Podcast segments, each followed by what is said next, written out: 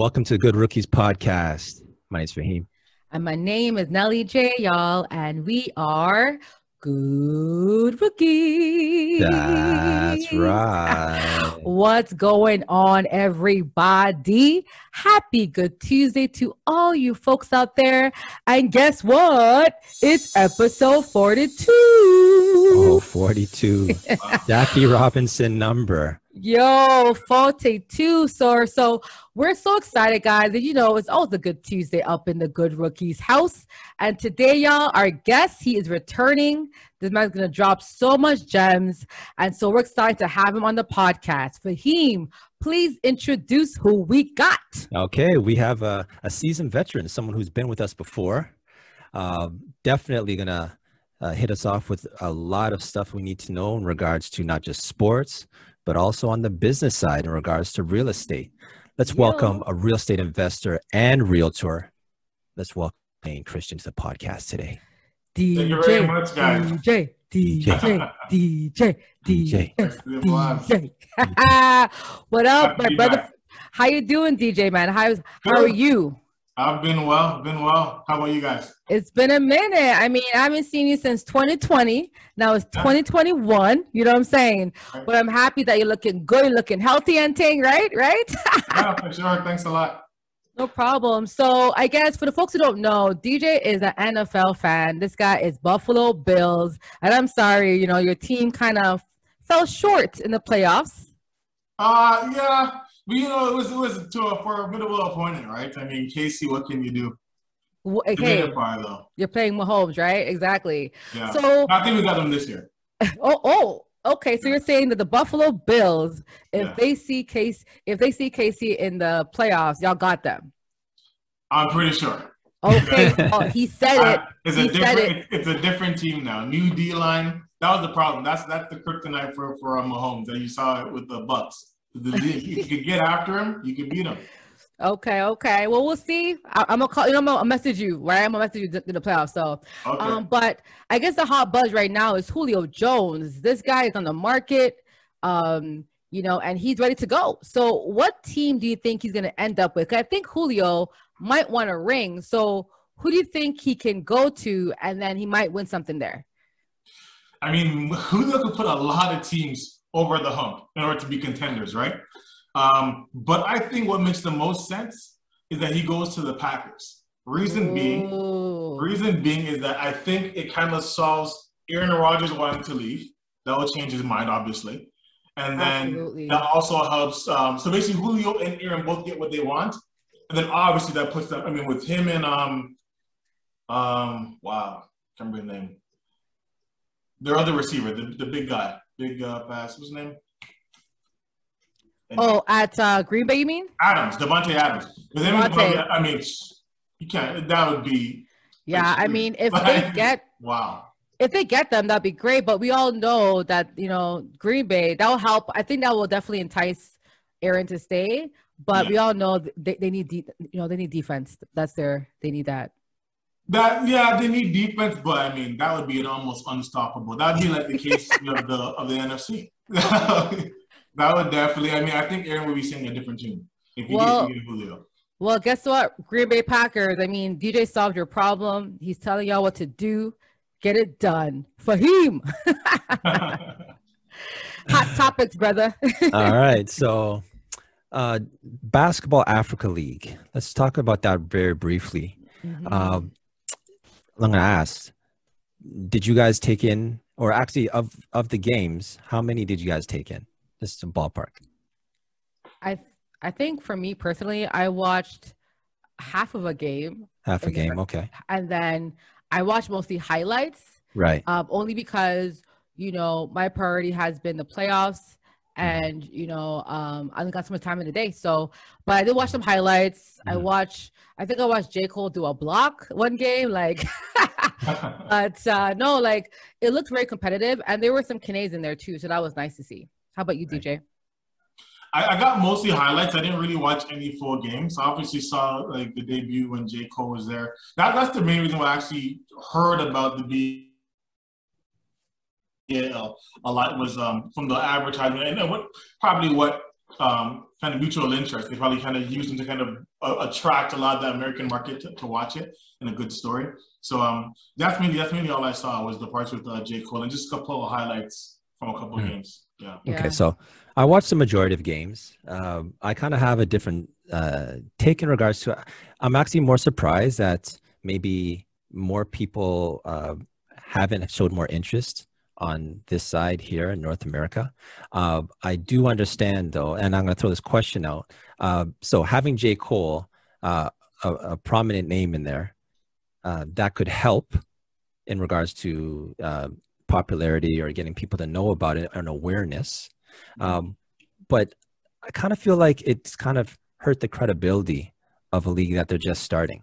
I just want to say mm. right off the top is this. Um, it's called the Basketball Africa League, but it's not a league. It's much much like uh, in European soccer, where like uh, you know you have your regulation, your your your your the league that you play in, and then the best of each league play in a tournament, which ends up being like their version of the playoffs, and that's for the best of that uh, that region. So this Basketball Africa League, it's not. Uh, for instance, something that's going to it's not you won't have the same teams every year because not every uh, African country is going to have the winner coming out. So it's kind of like it's more or less like the playoffs of the best in Africa. So mm. that's why it's such a, it's a, it's a short tournament. So it's, it's almost it's only two weeks, you know. So um, I just that's one thing I have to I want people to be aware of because I initially thought when he said the league, I thought it was just like a like we know a league, same mm-hmm. teams, go through a whole season. No, this is the best of the best. Um, so that being aside now, when I'm coming back to what I'm saying about J. Cole, um, these are players who are professional players, uh, but you have to understand the level in Africa for this league, a brand new league, it's going to be very low. It's not going to be a top league like the kind of players are going to get, such as Australia or or um, Spain or any of the big domestic leagues. They're not going to get that kind of notoriety or, or those kind of players. So mm-hmm. I think J. Cole playing for them um, it's kind of hurted because it's if you have someone who hasn't really shown to earn his way in the league, it kind of is to me speaking to the value and the level of talent that's in the league. What do you guys say? So I, I were saying about that. Mm-hmm. I just think, to be honest, without J. Cole, they would have had lower viewership. Right. And that's just the reality. I understand mm-hmm. uh, for us, right, who are sport fans, we are we like basketball, right? We understand the quality of the game, but for but but most NBA fans are average fans. They're not avid fans. You know what I'm saying? You, they're rarely that they're rarely basketball avid fans out there. And the mm. ones that are, I agree with you, Fahim. The quality of the game goes down, the credibility. But the average basketball fan, oh, J. Cole's on it. I'm going to watch. That's who they're trying to grab because the NBA, I'll say more than half of the NBA fans are average basketball fans. They're not really avid. You know what I mean? So uh, it's it's kind of um you know like pick your poison. I, mm-hmm. I would say though that the BAL did a very poor job in communicating what you just said. Like if I'm the BAL, I should hire Fahim because clearly no real talk because I've seen so many uh, posts about the BAL and no one explained what you just said ever. on air or even it's like oh BAL's gonna be out. Yeah yeah yeah. It's, it's, a basketball league the NBA and Jordan. It's like all that. It's not really about what you just said for him so I think there's a beautiful story behind it and their marketing team failed them. DJ what are your thoughts on than that? Yeah I mean I think somehow the same. So I mean it wasn't marketed well but that's to us here in both Canada and let's say America. But it, I'm not sure exactly what they're doing over there like, I mean, I don't watch any games in Spain or Australia or anywhere else. Uh, so it, it, could be that they would have had a lot of viewership over there uh, in Africa, which should be their, their target market because that's who they're going to sell tickets to. Mm-hmm. Um, but I mean, in regards to getting that American or Canadian presence, I mean, they didn't really, I don't think they really focused over here. But except for adding J. Cole in there. The other part about J. Cole, I think, is yeah, they did it just for like the marketing, obviously. Um, but at the same time, I mean, I, I think it was like working out, really like uh, working to get there. Also, used to play um, uh, uh, basketball in like high school and college, and obviously it's not on their particular level. But I mean, you know, he was at least somewhat okay, right? So there's um, when he was playing with um, Trae Young and stuff like that. So I mean, he's not he's not a bum. So I mean, he's able to at least hold his own. Would he be starting on the team? Probably not if he wasn't J Cole. But um, I, I, think it was uh, it was like a, I guess a um, a person that at least knew what they were doing. So almost like when, when Master P played for Toronto Raptors. Obviously, he couldn't play. He's not going to start under Toronto Raptors. But it's like okay, we could get some exposure, and he at least could hold his own in the NBA. Hmm. Now, uh, so so Master P, he did it for the Raptors, but he also did it for the Charlotte Hornets also. So Master P, yes, it, it I don't know if it was so much. Remember, he played preseason games, right? Master P, uh, there's a certain level of of skill that I think Master P had that with J Cole. Like, let's be honest, if if he was in high school right now on the elite AAU circuit, do you think J Cole his his game right now is good enough to play on the high school AAU circuit? I would say no. I think he looks very much just like an average high school player. Um, and that's not a shot. That's just, you can't understand where he started from. When he started in his prime, when he was young, you're right. He went, he played at St. John's. He was a walk on. So, meaning he wasn't a lead at the time. He actually got a scholarship by being a walk on at the end of the bench and then didn't finish because he focused on his musical career.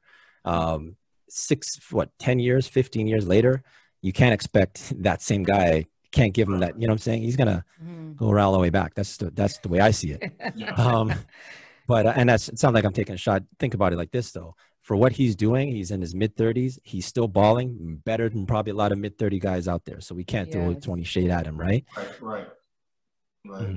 I mean, good point. But, but he also saw the difference in in some of his games where, like, if he went out there and just balled out, mm-hmm. then that, that's when I think it would hurt the credibility of the league.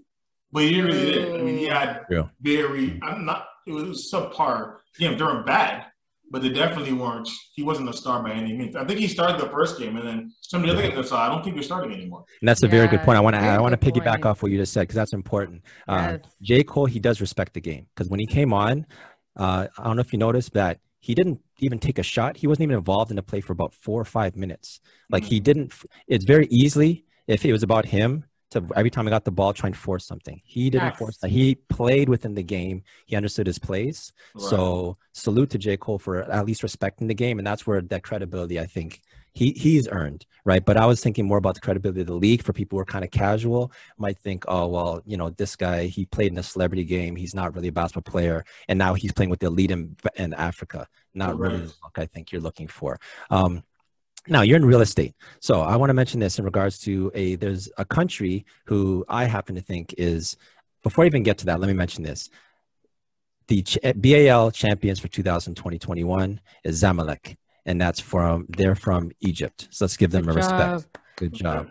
Okay. And also um, one Canadian was on that team, Ryan Wright, and he won and he held up the trophy. Yeah, big up to Ryan.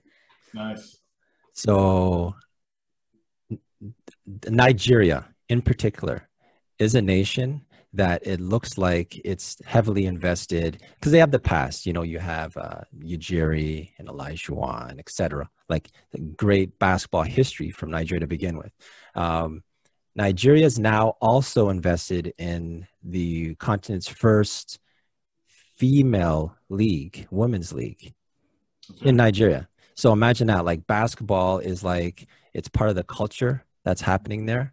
And you have Mike Brown, uh, NBA coach, who's now coaching for the Nigerian team. Oh, you know, know right. You have um, Morris from from from Denver. Uh, he's now looking to play for Nigeria also. So in regards to uh, players from North America or people from North America looking to Africa, Nigeria seems to be a spot where uh, you know in regards to infrastructure and just things like building it up.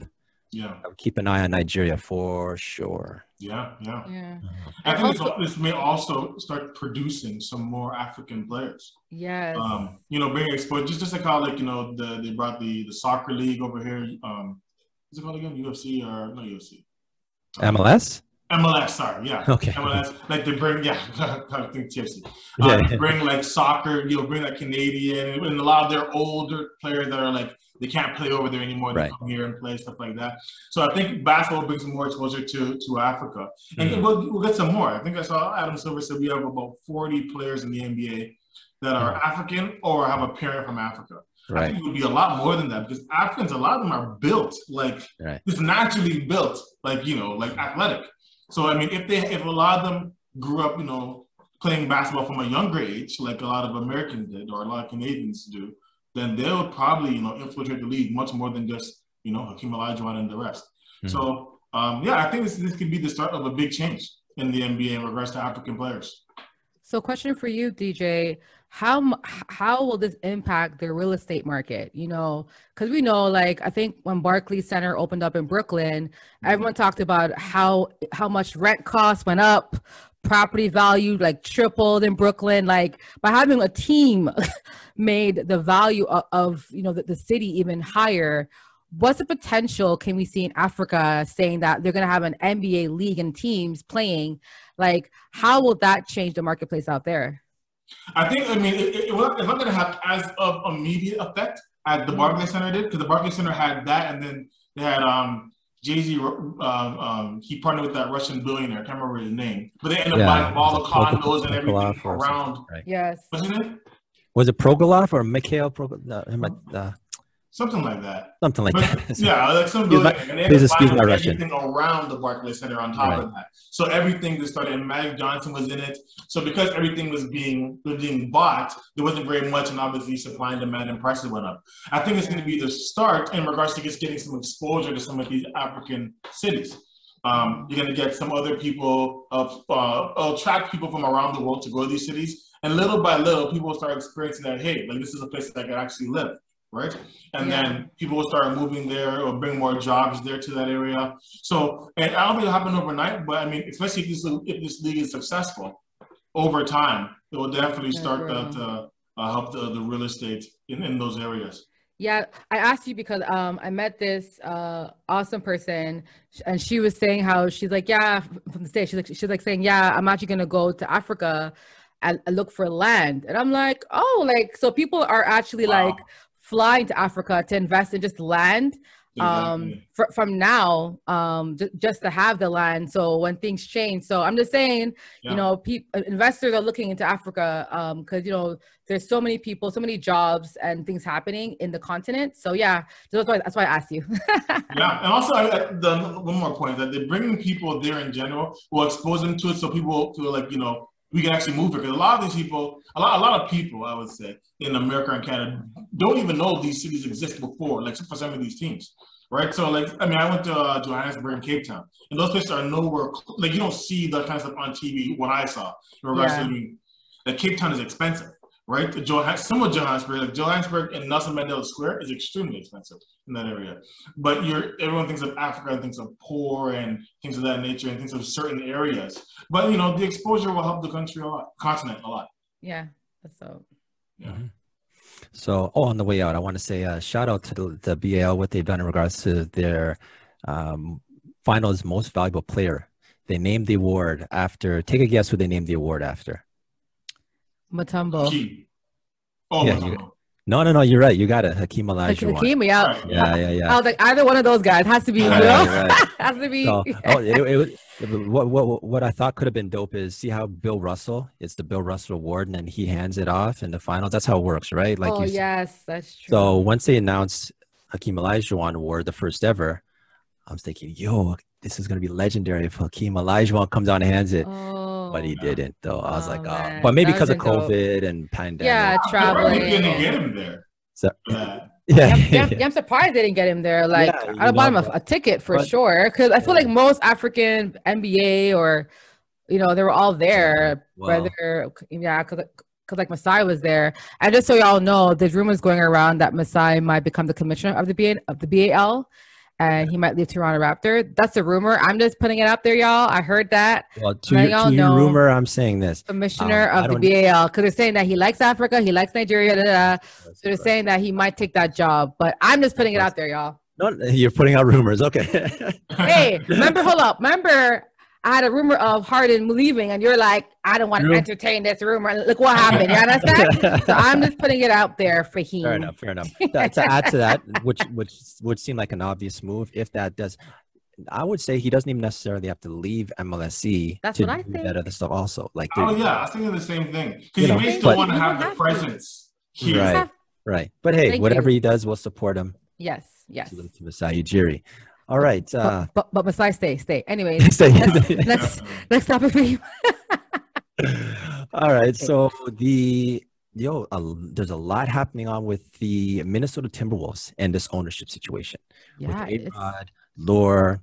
Um, Nelly J, why don't you first quickly go into the the the suit? But I just want to mention Kevin Garnett, who uh, initially we were told was trying to get into ownership with the Timberwolves, um, lost the bid apparently, and now he's uh, does not want them to leave and he wants to get involved. So it's it's a sticky situation in regards to relocation. Nelly J, you want to add anything to this? Yeah, so I'm gonna quote because me not want no one come after me. Okay, it is abovethelaw.com. All right, the article is on there. All right, so no one say Nelly J. No, no, no. I'm telling you where- where- the source. Okay, written by Darren, um, I think Heitner. All right, okay, cool. So essentially, um, we all know Glenn Taylor is the majority owner. However, uh, the second largest ownership group under Glenn Taylor, they're called Orbit Sports and they're filing a lawsuit or to block, I should say, seeks to block sale to Alex Rodriguez and Mark Lore. And they're seeking monetary damages of at least 300 million. What they said is that Glenn Taylor um, apparently, hold on, let me read it quote for And. Glenn Taylor is the current owner, Yes, he so he's a majority owner right? and his corporation. So what they're saying is that um, it says that its partnership agreement provides that in the event of a control sale, it had the right to sell its entire interest to the buyer, which is referred to as tag along rights, and that the defendants have wrongfully denied the invocation of such rights. So what happened is that when Glenn Taylor was finalizing the agreement to sell it, what they're saying is that um, uh, to, to the statement that he was transitioning ownership to a new chapter and so forth. And he can't do that without having to pay them out. On top of that, what they're saying is that with the control rights, um, so Glenn Taylor's actually proposing a control rights sale to Rodriguez and Lore. And he and, and if he does that, he had to put uh, I guess a term in there that says that um, it'll be staying within the Minnesota market. And if not, I guess there's something that, they, that has to be done to accommodate that change. So it's pretty icky, icky, icky. They're trying to block the purchase. And keep in mind, um, the board of directors of an NBA have to also vote them in. So even if Mhm. Glenn Taylor signs this, if they vote no, then then they don't get to be owners anyway. Hmm. So this is coming to uh, cause a lot of kerfuffle. um, and right now, people are saying that it might not even happen because you know how how uh, Mr. Silver don't like icky stuff. So this might have happened. On top of that, rumors came out that Alex was trying to move the Timberwolves to sorry, sorry the uh, Timberwolves to Seattle. But keep in mind, guys, they also own a WNBA team.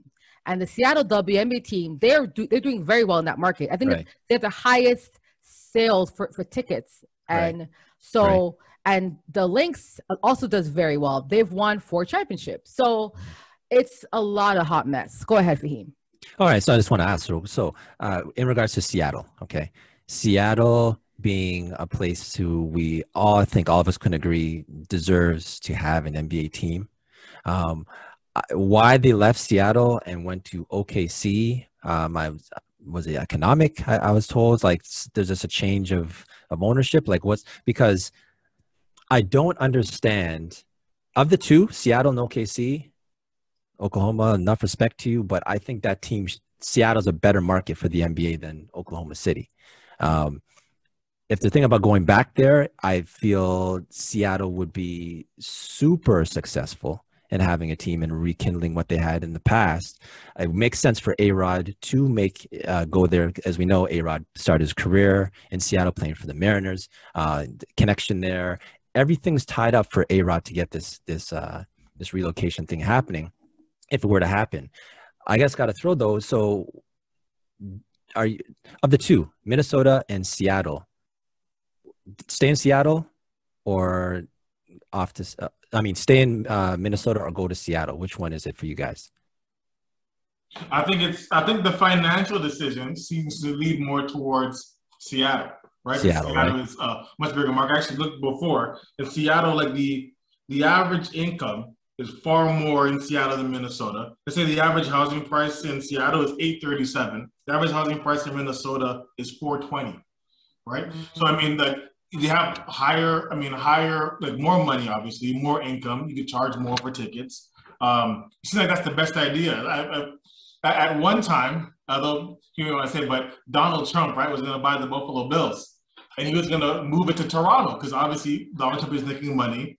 Buffalo, they, they don't have as much money as the people in Toronto, so it makes sense. was a whole big thing, and something similar to this. But you know, Buffalo's a rowdy, a rowdy place, so you know they'll burn the place down and stuff like that. So that, I think that's probably on top of the fact that he was there. It's probably thinking of okay, I can make more money if I move this team to Seattle. The only question I have is, um, why not just start a new team in Seattle? Like, why do you have to buy one and move it? Facts. And I was going to say the same thing. I don't think, again, if Alex wants uh to start a new team, then follow that process. But he's getting a better deal, I think, because by buying this team in a smaller market and moving it, that's cheaper, I think, overall than having to buy or start a that brand new franchise. That's But- what I'm guessing. But I Mhm. think that uh, so right now there's 30 teams in the league, right? And 32. 32 teams. 32, 32. Okay, so there's, a, there's an equal amount of teams on each. So, So they would have to open up two teams. That's what two I'm spots. saying. That's, that's what I'm saying. but, So I'm saying, but but keep in ahead. mind though, the WNBA already has uh, teams in uh, in Vegas. They were they have a team already in Seattle and in Minnesota. So Mm-hmm. the NBA, the only thing they can really do is either um start or have Alex say, Alex, if you want to go to Seattle, just buy a team in Seattle. Like don't like because I think he wants that, but but it's Yeah, but- cheaper this way. It's I get it, but this but way. if he buys a team in Seattle and the Timberwolves stay stay in Minnesota, that means that there has to be another team to match with the Seattle. exactly in Vegas, So- yeah. I think this is um here's another part because uh, KG was pissed that he didn't get the min, uh, Timberwolves. right? Apparently, he's been he's been speaking to people about making a team in Vegas. Yeah. It's Okay. like, I mean, I don't know how far that is, but I read it a couple of places that he's thinking about making a team in Vegas. So I mean, that would match it. You make one in Seattle, you make one in Vegas, then you have two more teams. Um, and then the other thing I'm thinking is that if you actually take, I, I'm not really sure exactly how the fans part go, but let's say if you were supposed to start like uh, if you have the right to start another Seattle Supersonics, like way back in the day, and how many people like from that generation will come back to, to root for this team rather than like a confusion with Seattle Timberwolves it's kind of where do we go? Because it's hard to like, if you're a fan of a certain team, it's hard to then just change like that. Like I'm sure the people in Oakland are still a fan of the Vegas Raiders, right? Because you just can't say, okay, we're just gonna go for San Francisco now because Yeah. Oakland is gone. Like it doesn't really go like that. So I almost think it'd be more advantageous for Alice to say, okay, let me start a Seattle Timber uh, Supersonics from the ground up um, back in Seattle instead of buying this team to move it. But, But I- technically, I, you economics, but I'm not sure if it'll be exactly more expensive. You could move the team from Minnesota, and then once it gets to Seattle, just change it to Supersonics. Couldn't you? But what happened to the WNBA team though? He bought two teams, guys. He bought two teams. Right. So they got to be a package. He I bought get it's you. a package, Ah, and you can't missed. have two Right. WNBA teams in that market. It's not going to make Right. sense. Or leave that team by itself. Like my thing is that you know what I mean. And again, that team in the, w, the in the WNBA is one of the top teams in the league. Like they're, all- you know what I'm saying. So you can't move two teams. So. Alex, it's a dumb plan, brother. Like I don't know what you're trying to do. Like if you're gonna buy the team, like like have it stay there. You know what I'm saying? Mhm. If you want a team in Seattle, go get a team in Seattle, but don't cause confusion. So I'm hoping Orbit. I mean, I'm sorry, but I'm just hoping that this this does get blocked. Um, and, and if he does buy it, that the NBA ownership will vote that he stays in Minnesota. I think they can do that. 'Cause remember, he can want to be in Seattle, but doesn't mean he'll get what he wants. You know what I'm saying? Because it's an ownership group, it's a team, right? So he Right. can't do whatever he wants, right? Right. So anyway, my thing is that, and I think one thing that um that that Orbit Sports said about uh Taylor, they're saying that Taylor is wrong. Although the deal with Rodriguez and Laura was structured as a clumsy attempt to circumvent Orbit's tag along right, it does the, it does deprive Orbit of his tag along right. So essentially, Taylor is not saying that he's selling them um like I guess the the term I guess is um ownership. Like the ownership is there, but he's like the sole rights. It, no, sorry, it's called control sale. So he's like, oh no, I'll do that later in the future. But it's like no, if they're if they're by the majority of ownership, that's a control sale. You know what I'm saying? So he's trying to Yeah. sell them a team, but saying it's not a control sale until later on in the future. Mhm. So that's the argument is that he did not verify that in his provisions on, on the document. So anyway, Right. All right. Um, so, well, we'll definitely keep an eye on this. Uh, at the end, real quick, Nelly J's, they staying or going? first of all, I don't think you will get the team in the first place. you Uh, can't get the you're- team. I think we blocked, man.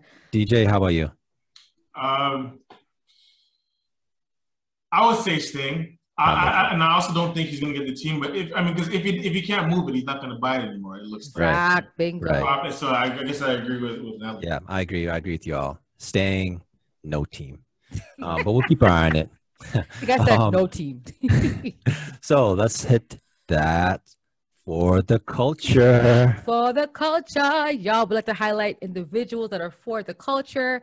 And today we got to highlight Djuvayne Christian, guys.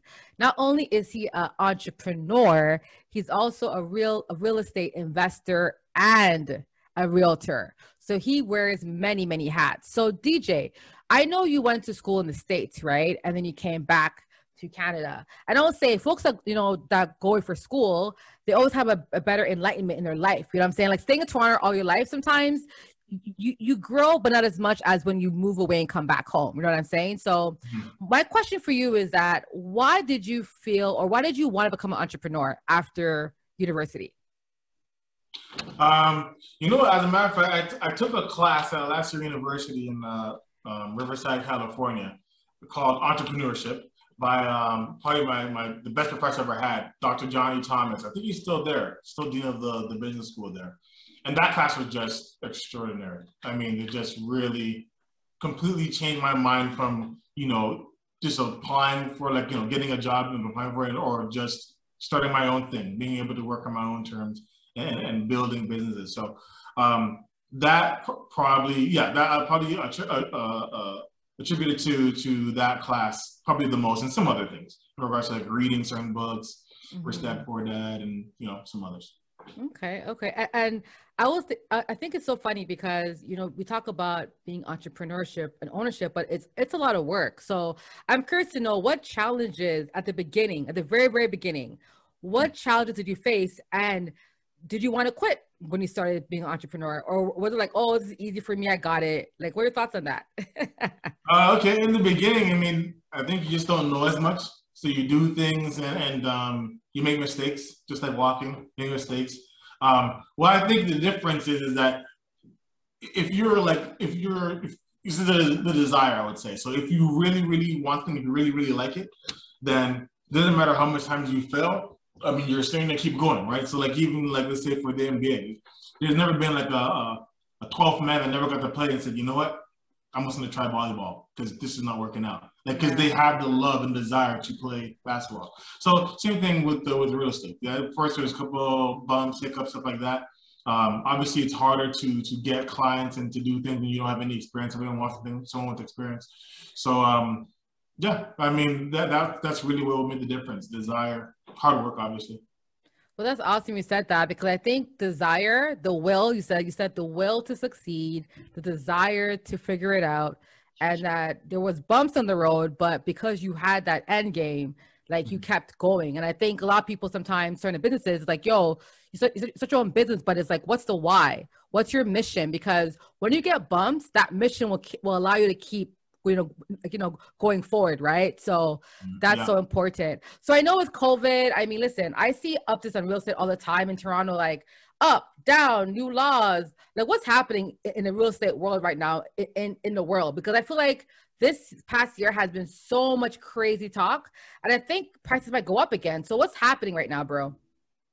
So, I mean, right now in the real estate market, we have a new stress test that just started June 1st. Um, that has changed things a bit. So basically, it's um, each buyer has to um, has to qualify at a higher rate than you did before June 1st. Uh, as a result of that, what you could get a mortgage for, the, the lending amount, is going to be a little bit lower. So I'm saying about an average of about four or five percent. So, so if you had a mm. mortgage approval for a million dollars before, it would probably be about um, uh, 950 at this point. So I mean, it's not a huge difference, but it's enough to say that it will knock some properties out of your price range now.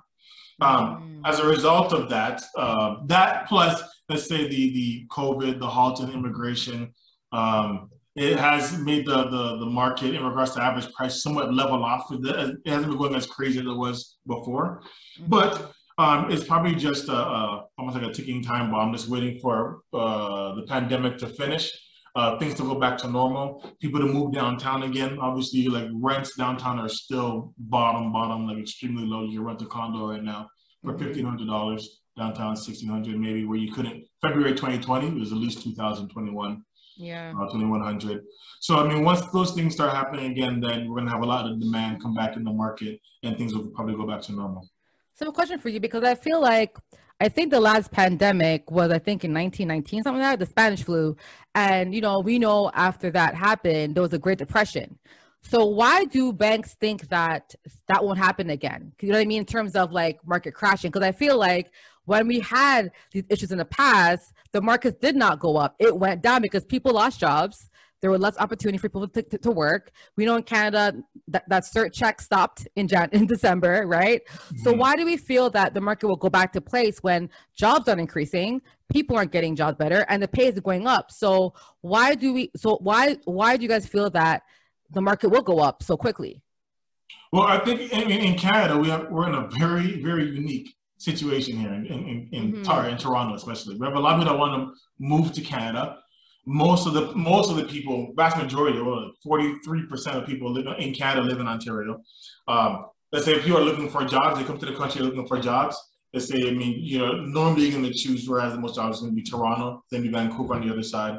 We speak mm-hmm. French when I go to Montreal, um, things of that nature. So, I mean, in Toronto, because our, our country has become so attractive and we kind of have some almost like a monopoly in Toronto, everyone to move here.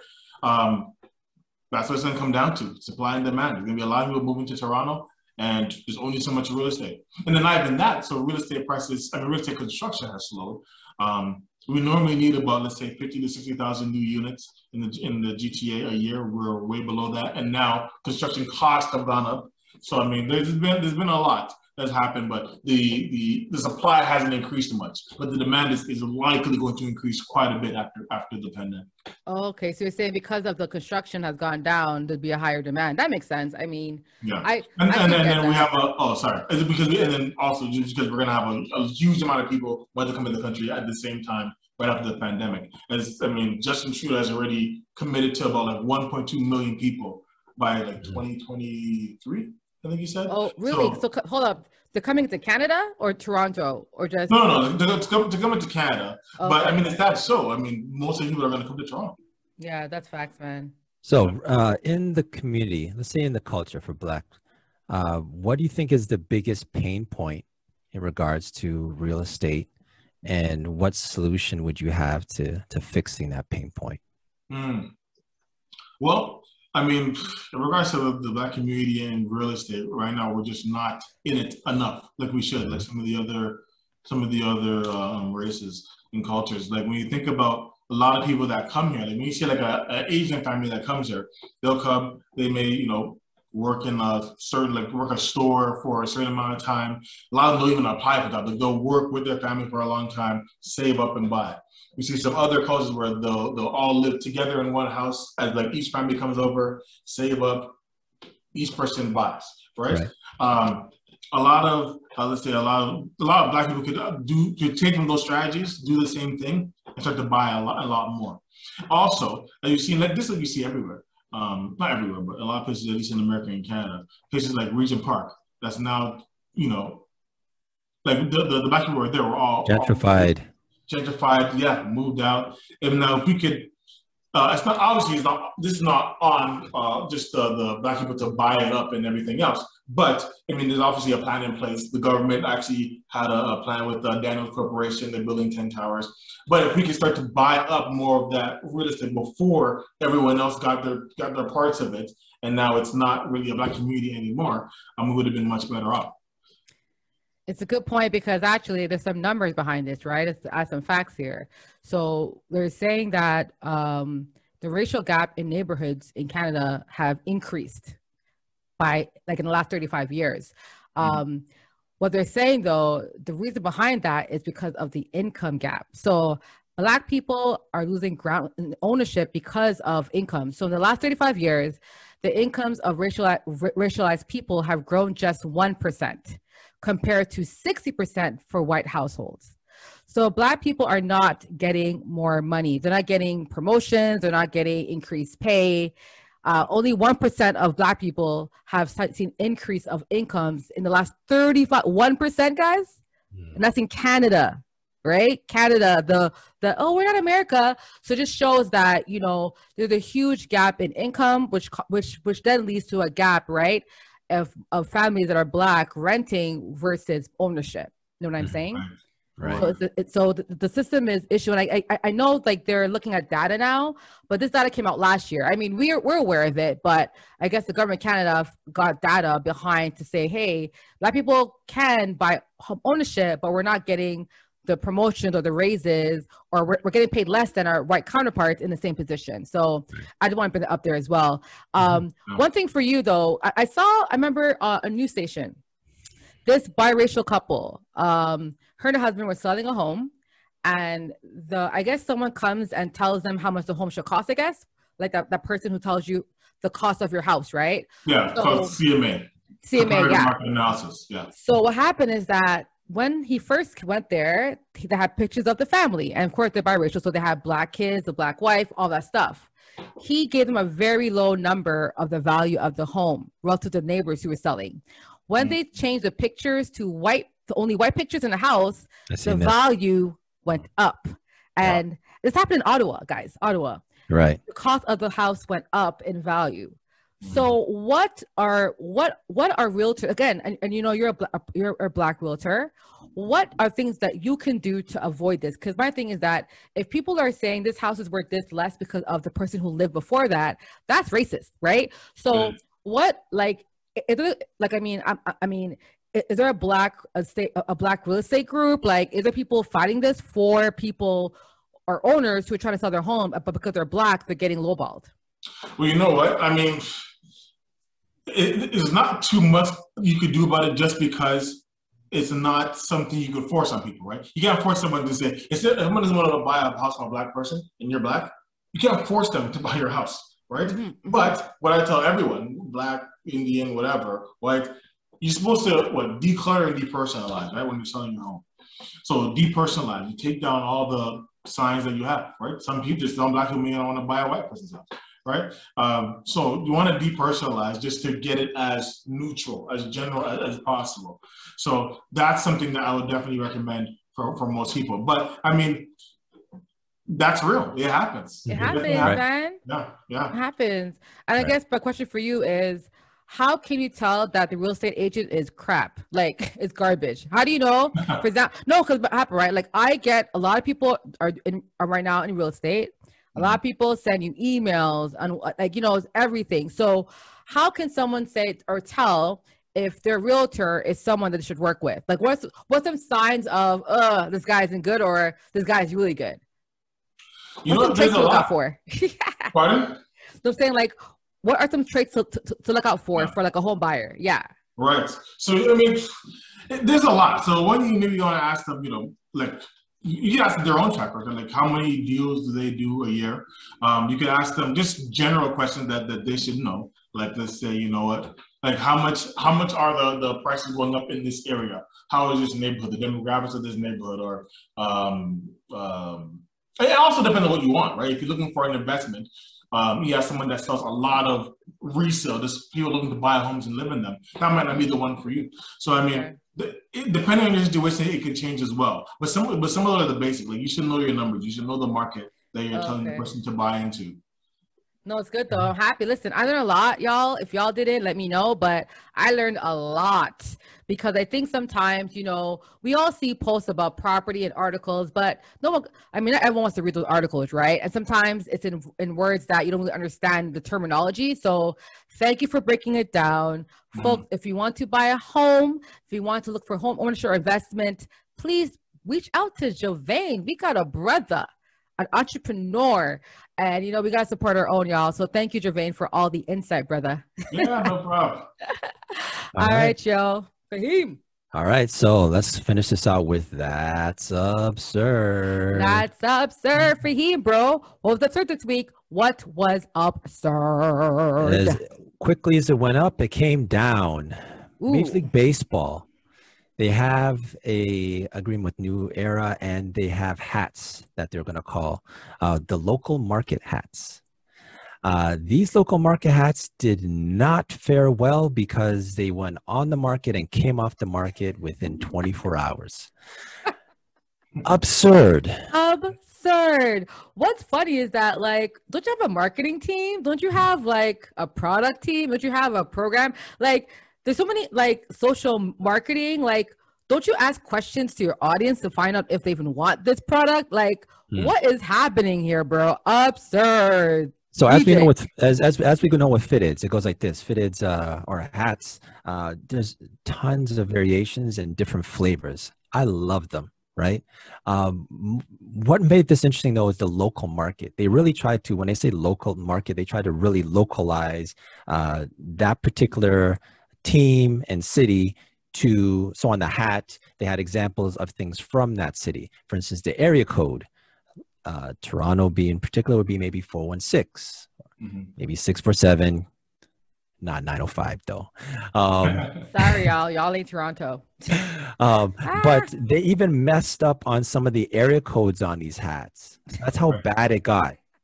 Um, and one other thing before we go to you dj with this i just want to say for the Toronto Blue Jays, they chose to localize ours with a food. That food they chose that I guess from the outside represents Toronto was the poutine.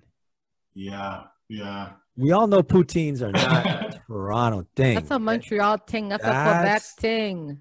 a Montreal thing, you know? So absurd. Absurd. Go ahead, DJ. Yeah, quite absurd. I, I mean, I, I see what they're trying to do, but they just didn't do it the right way. They probably need to get someone from each area to sign off rather than some people, let's say in a boardroom, wherever their, their headquarters is. I think it's in Buffalo, actually.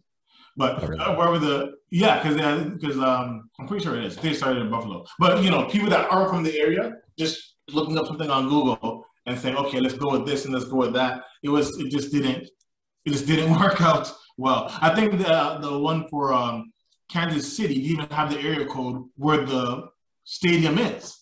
Right? I think it's like an 816 area code, and that was missing. They had four other area codes. Um, yeah, it was something, uh, that just wasn't, they didn't put enough thought into it. it right. Way. Well, honestly, my thing is that that's what called a marketing person that does the research. And again, guys, like to launch a product line, first of all, it was obviously produced they probably have a lot in stock somewhere in, in somewhere in some in some um some garage somewhere. So yeah. like you're making these hats, it's going to production, like all these steps, but no one's looking into the actual area before you actually post or knit a poutine for Toronto. Just confusion, man. Yeah. Oh yeah. what a fail. what a fail. you need to be um you need to be up to date with the culture. I think um in I can't remember um Daymond John, right? He has a book thing called um power broke. He says like every once in a while he'll go to like just like a hip hop club, although he's like a billionaire and everything else like that, just so he knows what's going on. He knows what people like, what what music people like, the kind of dressing or kind of fashion people like, just to stay in touch. Or did he has you see like his uh, bad way entertainment? Like a lot of them are just you know, a lot of them are just not people who have like the highest degrees or whatever. They're just people that actually fit there, so they know. If New Era had that, had that kind of um, representation in their in their office, they wouldn't have had this problem. right, right. Yeah. Well said, DJ. Well, well said. said, brother. All right, let's throw this episode in the books then. Let's do it. Episode 42. 42. 42. so, DJ, as you know, we love to give our guests a chance to do the shout out. So, the floor is yours. Okay, I would like to make a shout out to my family, my wife, Diana. Um, I say my church, Upper Creek SDA. Woo, woo. Definitely. Um, how about me about it? All my friends, they all know who they are. And um, Send again, them I'll just, I'll just make a, a plug if you're looking to buy, sell, invest in the Greater Toronto area. Definitely contact me, djuvayne.com, D-J-U-V-A-Y-N-E.com. That's about it. And I thank you guys for having me here.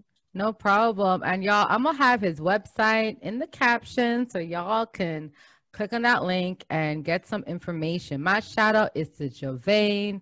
Big up to you, brother. I'm so happy that you were joining us. And again, like I said, I learned a lot today um because i'm all looking into investment stuff like that so thank you for dropping those gems and i also want to give a big shout out to um i would say like chris paul only because I feel like tonight he could or they can make it to the second round. And you know, Chris Paul's injuries has been troubling him. So if they beat the Lakers, y'all, that's going to be huge. So hmm. anyway, I don't think that's gonna, I don't think that's gonna happen. Well, I would listen, love for Chris Paul to listen, get a ring. I don't want. You're a Lakers fan. You're a Lakers fan, but no AD, honey, no ring. Hmm. LeBron has to. LeBron has LeBron, to it. LeBron's mashup, bro. His ankle. You see the man come in, get a rebound, guy, the last game. The man's mashup. Sorry, You ring. gotta figure it out. you gotta figure it out. You can't go down like this. Second round, can't go down like Well, no, hold on. First round, bro. First round. Oh yeah, first round. Yeah. What was the last round called again? Um. Oh, um, play-in tournament. The play-in. Oh yeah, tournament. yeah, play. Yeah, yeah. Playing So first round, this would be this would be really bad. But I mean, you know what? I think I think LeBron has to. He needs to get six rings, right? And he doesn't have that much time left, so. I, I Right. definitely He's, want he's to got him. time. You got time. You got time. Maybe All two- right. Two, two more years. Two more years. All right. uh, So I want to make my shout out quick. Uh, DJ, obviously, welcome. Uh, we want to welcome you once again. Uh, thank you uh, for coming on the podcast. Um, it's always good to have someone who understands sports, but understand knows the other side of sports also. So once again, thank you very much for coming. Um, I also want to make a quick shout out to one. I know we started it. Now I'm going to end it with it also. Uh, BAL Basketball League, uh, Basketball Africa League. Um, I want to also uh, give him a shout out. I want to double down on that again.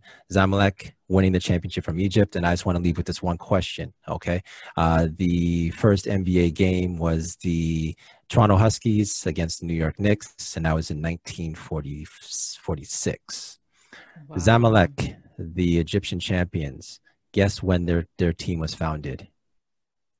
When? Not Take a guess, year. real quick. Oh, um, I'll say 1981, 82. DJ, Six, what year? 86. 1911. What? Wow. Basketball in Africa runs deep. Don't let them tell you otherwise. All right, let's put this Ooh. episode in the That's a good way to drop the, the oh my goodness. Drop the mic, Fahim. Just drop the mic, brother. All right, y'all. Episode 42. All right, Y'all, 42. if you had a good time, you enjoyed yourself, you learned, please hit up Djuvayne. Plug, plug, plug. Give him a shout. Buy a house. Invest, y'all, in Canada. We need more black ownership. So please check him out.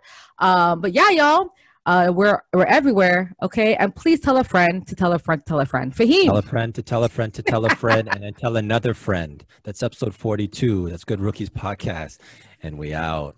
Peace.